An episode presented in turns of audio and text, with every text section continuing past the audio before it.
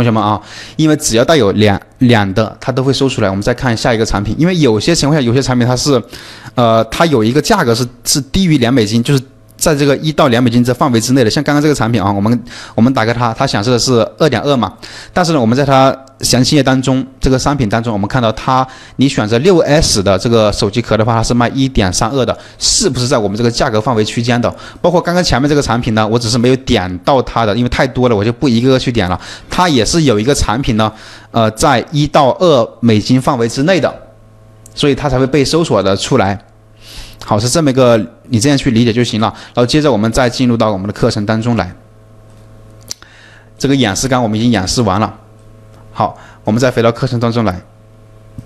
这个呢是我 PPT，我收的是这个女装的连衣裙，它的一个数据。如果说你做女装连衣裙的话呢，你基本上你看到这个数据啊，十到十五美金它的销量是最高的。同时呢，九到十五美金基本上也差不多吧。就现在我们以这个这个来看啊。我们以这个来看，我们说这个表格，嗯，等一下啊，好，又出现这种情况啊，我们来呃缩放一下我们的屏幕，我们来看这个表格。如果说你想要打造爆款，你想要把你的产品呢卖的比较多一点的话呢，其实你要怎么挑价格？你肯定是像这样的啊。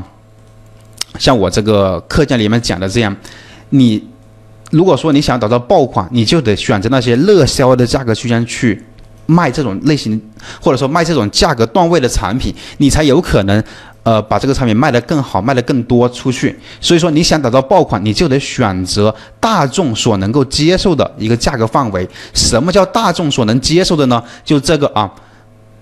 你看六十多万，一到两美金，两到三美金的，三到四美金的都都是销量都很大，这三个价格区间销量都是很大的，所以说这些价格区间都是消费者选择的非常多的，卖的非常多的一个价格。你卖产品就挑这种价格的产品去卖，就能够出更多的订单。好，这一点我们讲完，我们接着再讲垄断产品的一个布局的一个策略。OK，我们怎么布局呢？其实我们这么多年诊断了，看了很多的店铺，因为有很多同学也会找我们去诊断这个店铺的啊。我们发现呢，有很多卖家其实都犯了一些比较严重的错误，就他的产品结构是比较混乱的。就有很多人他是做这种大量铺货的啊，还有一种人呢，他挑产品他是靠感觉去选这种产品的，有没有这样的同学？如果说有的话，你可以按一下一，好吧？你首先如果说你是这样子去上架产品，没有任何规划的去上架商品，也没有任何计划性的，那对于我来说，你这种店铺就是没有任何的布局，没有任何的结构可言的。首先我们要知道。对，就是靠感觉啊！还有同学说他是就是靠感觉选品的，你靠感觉选品的话，你这种是很难做起来。所以今天你听了这节课之后啊，你要你要打破这种这种方式，好吧？我们要按照正确的方式来。你需要有一定的数量，这个肯定没错。你不能说太少，也不能说太多了，对不对？所以要有一定的数量，一个合理的数量。有同学会问老师，多少产品数量是合理的呢？一般建议两百个左右，一百五十个到两百个、三百个都可以啊，就一百多个都可以了。你不要说上架太太少了，比如说你就上架一两个产品，或者说十几个产品，你这样产品数量太少的话，也是引不到太多流量的，啊，因为有时候呢，你人多利润就大，相当于你产品多的话，你获得的流量就会多一些，所以你也不能说太少了，当然太多了行不行呢？太多了也不行，你太多产品的话呢，你照顾不过来。因为每个产品我们都需要去优化，都需要去优化，优化就得花时间，太多的话你也照顾不不过来。然后第二点，我们需要不断的去开发新品，就是多去上一些新上新嘛。就像你卖服装的，你每个季节都要上一下新品，啊，会更好一点。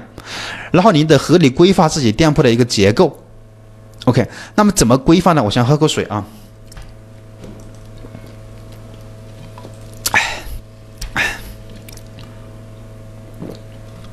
那么店铺一般多少个产品比较合合适呢？比较好呢？你看，刚我不是说了吗？你店铺一百五十个、两百个左右就差不多了，你就两百个左右差不多了。当然，这这个也不能说，呃，就定死了是两百个，这个看你的这个类目情况而定的。